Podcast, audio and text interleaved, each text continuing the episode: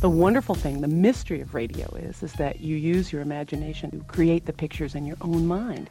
I'm Carrie Thompson, and here at Playback, we are banking on the fact that less is more, especially when it comes to visuals. It's summer, it's 1988, it's hot, there's only one thing to do. I'm out in the ocean, floating on my back. Nothing hurts, nothing matters.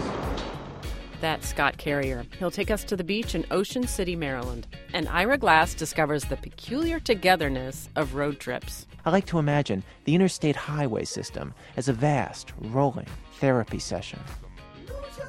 It's our special summertime fun edition of Playback.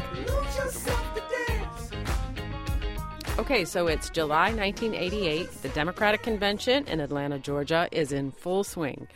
And Michael Dukakis, the Duke, has just accepted the nomination from the Democrats. Man on the Street reporter Mal Sharpe was inside the convention hall. He was there looking for answers to his questions that the rest of the news media had neglected. Well, the voting has just gone over the top here, and everybody is really excited. How are you doing? Excited about this? Really excited. Why? Because he's going to be the next president of the United States. What's your favorite fish? My favorite fish? Yes. Salmon. Salmon. Okay, good talking to you. Pandemonium reigning here. There's a lady. How you doing? Great, terrific. Are you excited about this? I'm very excited. Why? Well, because uh, Michael Dukakis is going to make a great president. Uh-huh. And it's time the Democrats took back the White House. Uh-huh. What's your favorite fish? favorite fish? Get out of here. What? Come on, what's your favorite fish? Fish? Uh, halibut. Okay. Well, people are going nuts here. She dropped all her signs. How you doing? How are you? This is a great day. Yeah, where you from? Providence, Rhode Island. I'm chairman of the Rhode Island delegation. Ah, my father was born in Providence. It's America's best city. It really is. Ah, the question on everyone's mind, what's your favorite fish? I don't eat fish. Huh? I don't eat fish. What? I don't eat fish. Why? I don't like it. You don't like fish? Yeah, I mean, isn't this sad? I mean, it's so American to eat fish, especially if you're a New Englander. I don't eat fish. Well, how about just lying about a favorite fish? I don't lie. Oh, God, this is awful. I don't know. You know, I always ask this question when there's a nomination, and it's something about it. What's your favorite fish? Okay, we're going to keep moving here. Question anyway. It's What's a, that? it's a happy question at a time like this. It is a happy question. There's a lady from New Mexico. How you doing? Ah, I'm doing great, It's a wonderful night. Why? Because Mike Dukakis is going to be the next president of the United States of America. Uh. And God knows we need him now. All right, I want to wrap this thing up here. What's your favorite fish? My favorite fish is gefilte. Gefilte. Gefilte! What else in New Mexico? Well, now, what is gefilte fish? What's it made out? of? Oh, I don't know, but it tastes so good. Oh,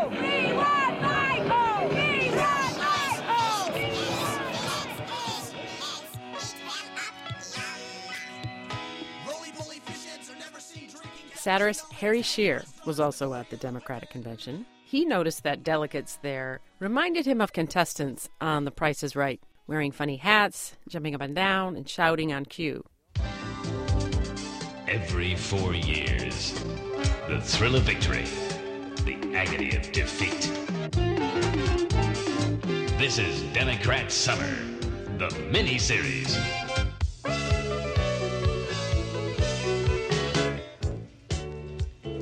Producers of the Miss America pageant and the Oscars join forces with the creative team behind Hunter and Lace 2 to bring you four unforgettable evenings.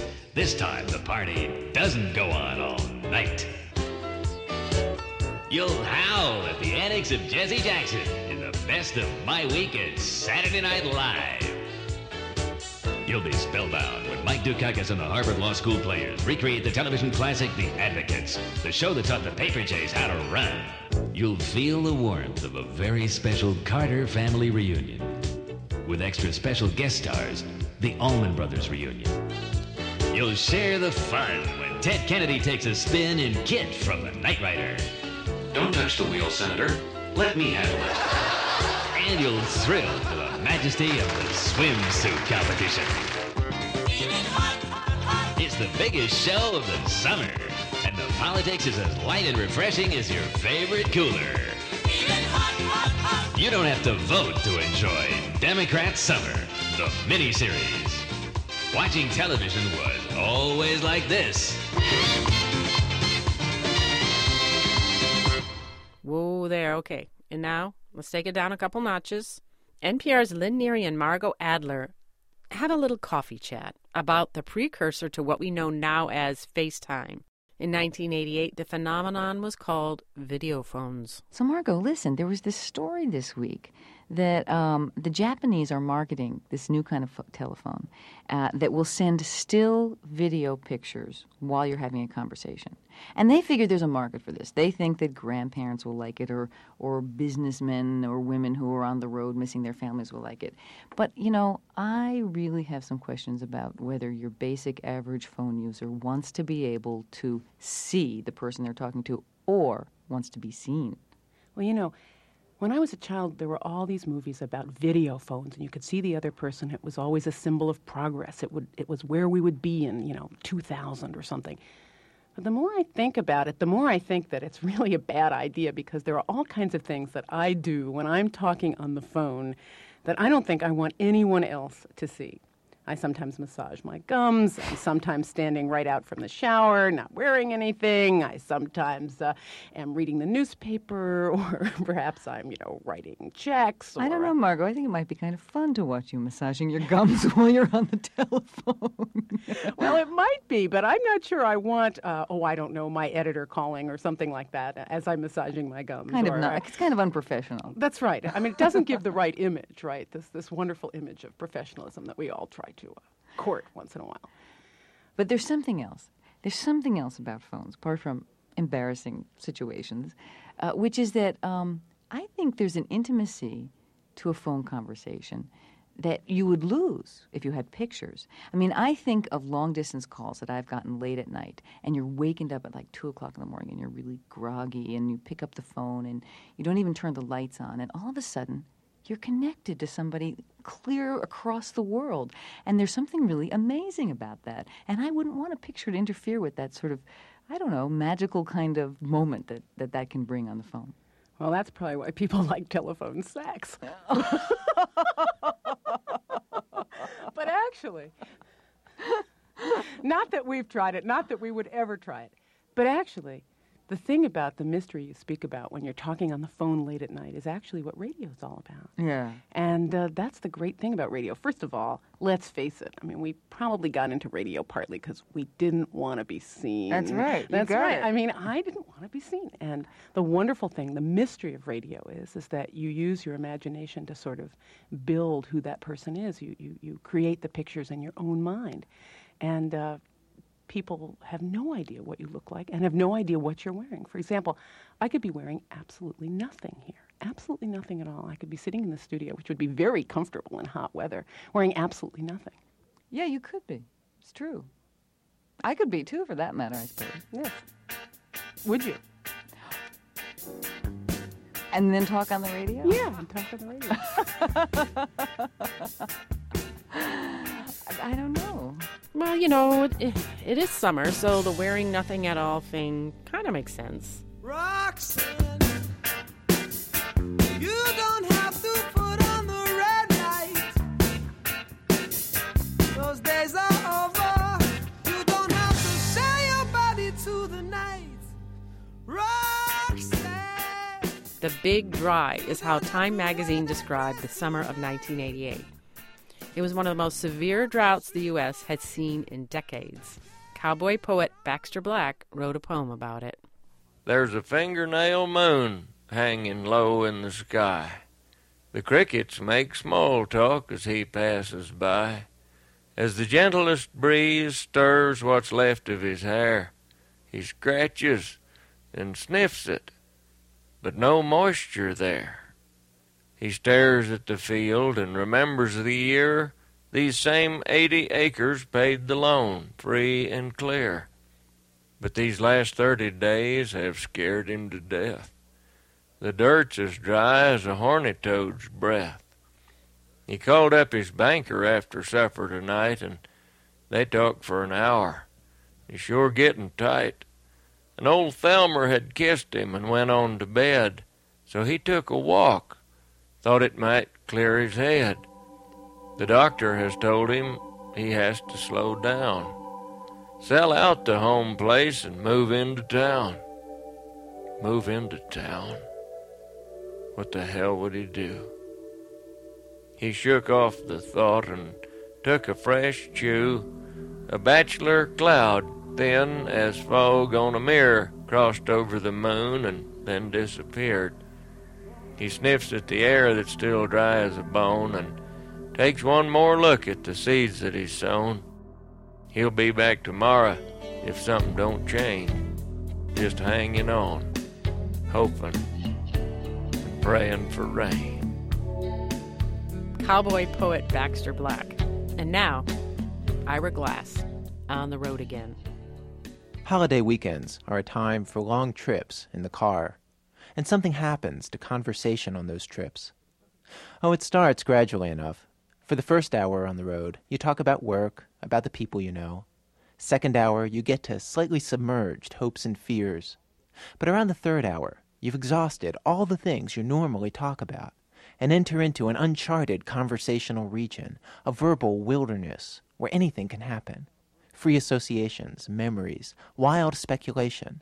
You ask, why did you get divorced? Or, what do you want to be doing anyway in the year 2000? Car talk is different from normal talk. The most important difference? You're not looking directly at each other, into each other's eyes. You're looking ahead, at the road.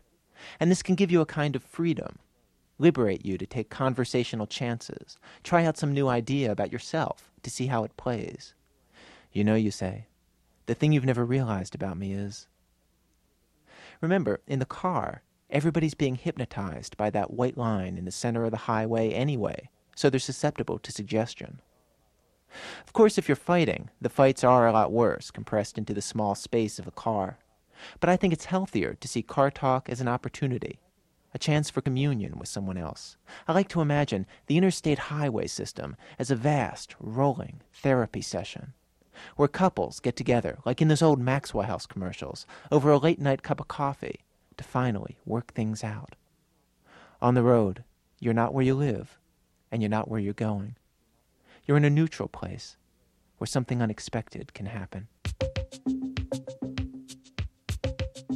Speaking of the unexpected, here's producer Scott Carrier. In the early 80s, he showed up at the doorstep of NPR with a bag of cassette tapes he had made while hitchhiking across the country.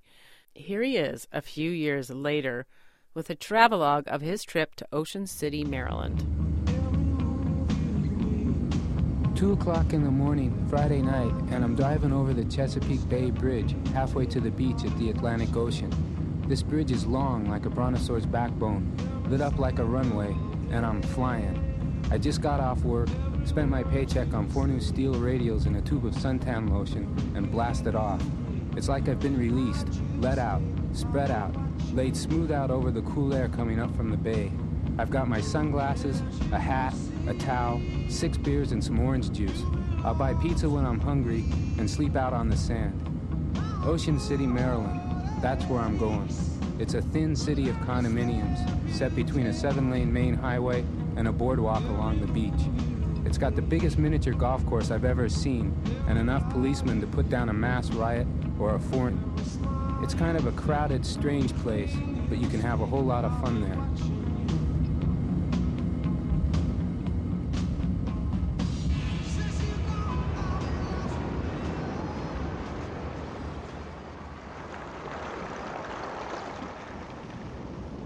Ocean City is very, very dear to us, and we we, we, we had a lot of good times, a lot of good times, really. When I came down as a teenager, uh, we stayed. We had the, the was the main place. They'd have dances on Saturday night, and the girls would all be dressed up in evening dresses.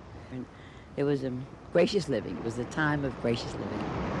Spent their time. They made, brought a maid along. They, they would take care of the children while they went up on the beach, went out to dinner. But um, everything has changed. The young people have changed. I don't think they're as refined, as elegant, as gracious as they were in our days. I mean, well, the whole picture has changed.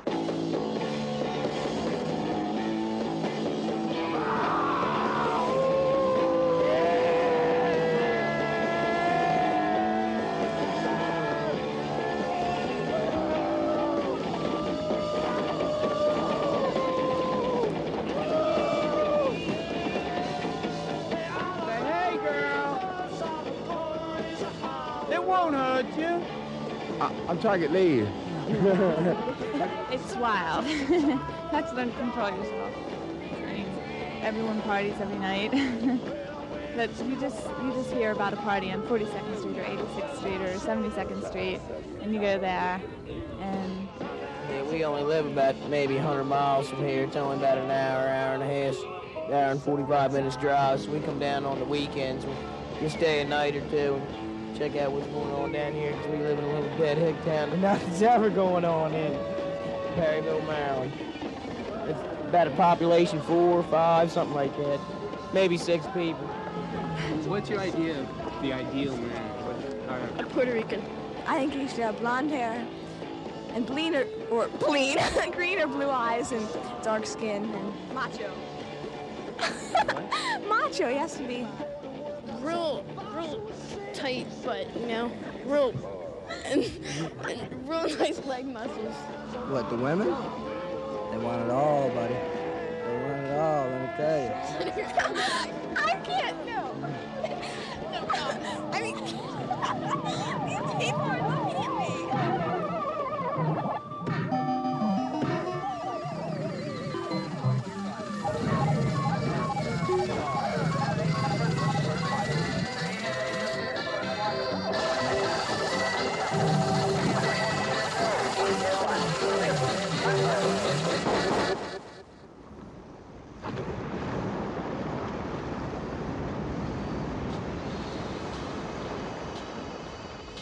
out in the ocean, floating on my back. I feel like a baby being rocked in a cradle. Nothing hurts. Nothing matters. There's a plane flying over me, dragging a banner that says Fresh Donuts Daily. And there's a and there's a boat cruising by carrying an electric sign like they have on the outside of banks that tells the water temperature, the air temperature, follow the leader. He's on a Honda.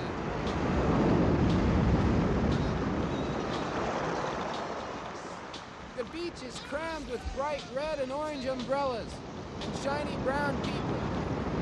Beautiful people, half asleep, on vacation.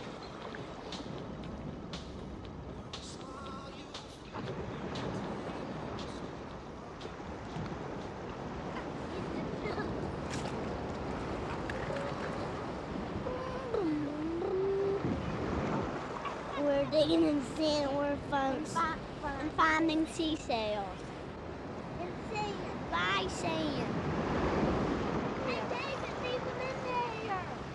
Uh, these are clam shells, okay, and then we have our larger ones here for a dollar. And then we have our pieces of um, driftwood here. Okay, and that we used to have peanut people, but you know we all they they're gone now, so you know, we can't do very much. Okay, and then I have to paint all the shells myself. Okay, uh, I like this one mostly. It's has a lot of gloss to it. Okay, now we didn't spray this one except the letters. Okay, and it has that real glossy sound feel inside. So you know it really really shows off the texture of it.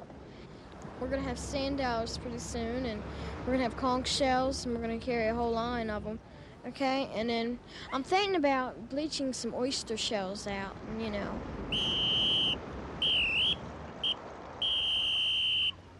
In other words, some people, for whatever reason, will just go under, and they don't come up again until you know until they wash wash up on the beach, hours later or whatever. You know. Um, so that that's the kind of situation. I think a lot of people, a lot of people just, you know, a lot of people have that idea that it's always once, twice, three times. You know, hey, come on, you got to come out and help me.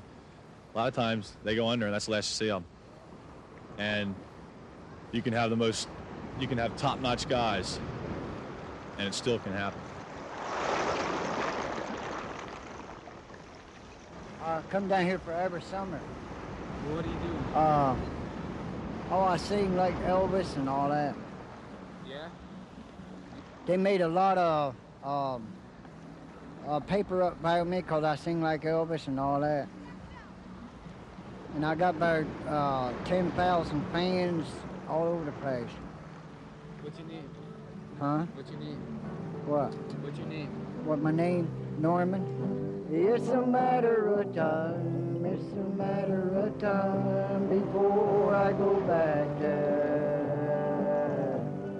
A matter of time, oh Lord, before I go home. It's a long way, I know, it's a long way, I know. And the going ain't easy. She'll see me again. It's a matter of time. She'll see me, I know. It's a matter of time.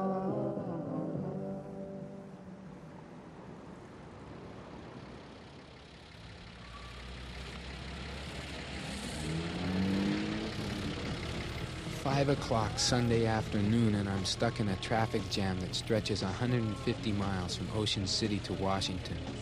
I feel like an old dry rag, dehydrated, sand embedded in my scalp. I'm tired and hungry, and I have to go to work tomorrow along with everyone else in this endless line of cars. I can't bear thinking about it.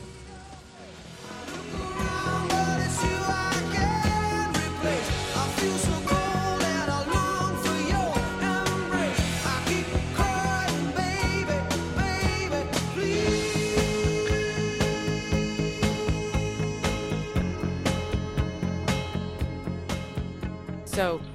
a week or two in July that summer, Ira Glass hosted All Things Considered. Here he interviews Simon Jeffes of the Penguin Cafe Orchestra. One day in England, Simon Jeffes tried to call someone on the phone, and the phone made a strange sound. It rang and gave a busy signal simultaneously. Jeffes ran and got a tape recorder. He's a composer, and what he heard in that sound was music.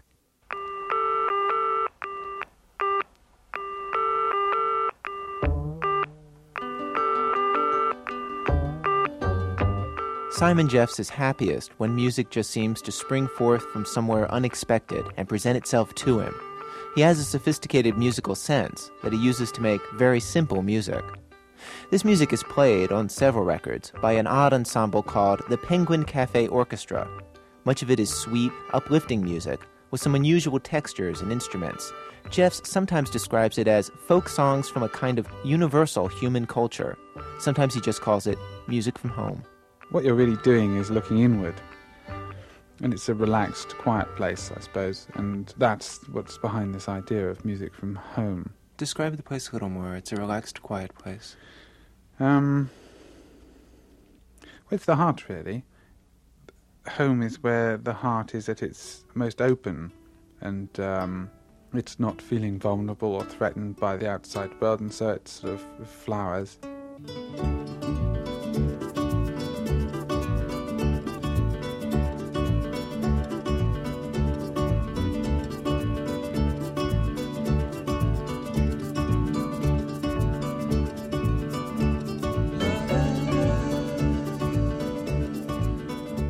So many of your songs have this real kind of joyousness from that place of home. Is that mm. what your home is like? That that joyousness, or is that more what you'd like it to be like, or what it is like in, in certain quiet moments?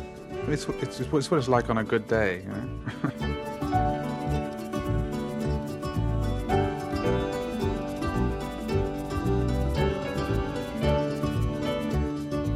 Let me ask you about one thing that might be a little bit petty. You have three songs on your different albums which have the word uh, yodel in Mm. the title. Mm. Let's play one of those right now. Let's play Prelude and Yodel.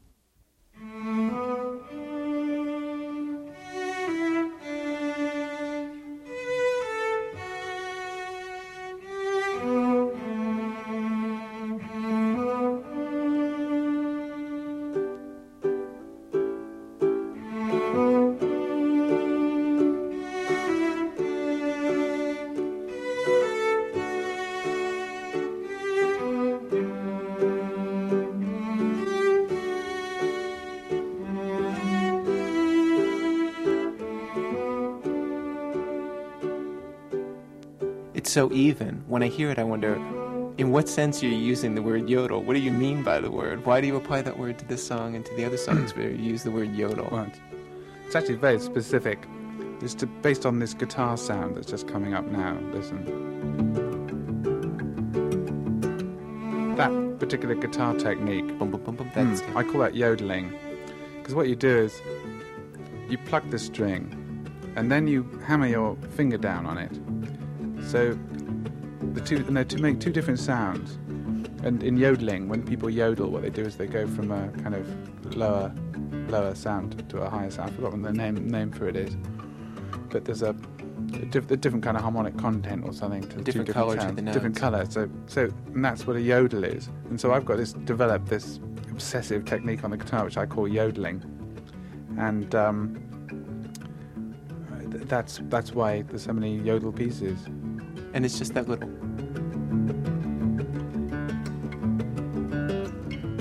It's that. That. The rest of it is the prelude? The rest is the prelude, exactly. it's all self-explanatory, really. Okay.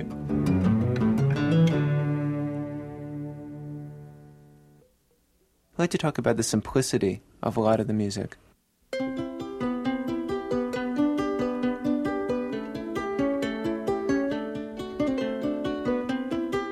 Some musicians, I think, would create a melody like the song Paul's Dance. Mm. And they would say, well, um, I could make something of this, but what's here so far, it's a, it's a sketch, it's not Yeah, a song. yeah. Um, you, do you see your definition of what a song is as being different from the conventional idea? Um, I've got a very strong sense when I'm writing these pieces. I've got a very strong sense of how long the piece is, and that I make them exactly how long they are. And to extend them beyond that would be to move into the realm of the thinker and artifice. You'd start, you'd start to interfere with something which is completely natural in its the way it's come. Well, I mean, as a listener, the feeling that one gets is that all the parts of it are apparent. In a way, it's like music laid bare. Mm. Yes, and there's never an an extra note. There's never one note too many, and there's never one note too few. Simon Jeffes, composer and head of the Penguin Cafe Orchestra.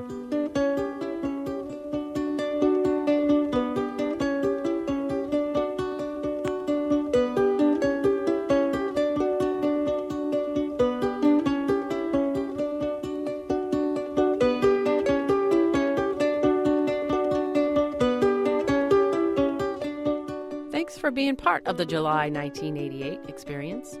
I'm Carrie Thompson, and you're listening to Playback.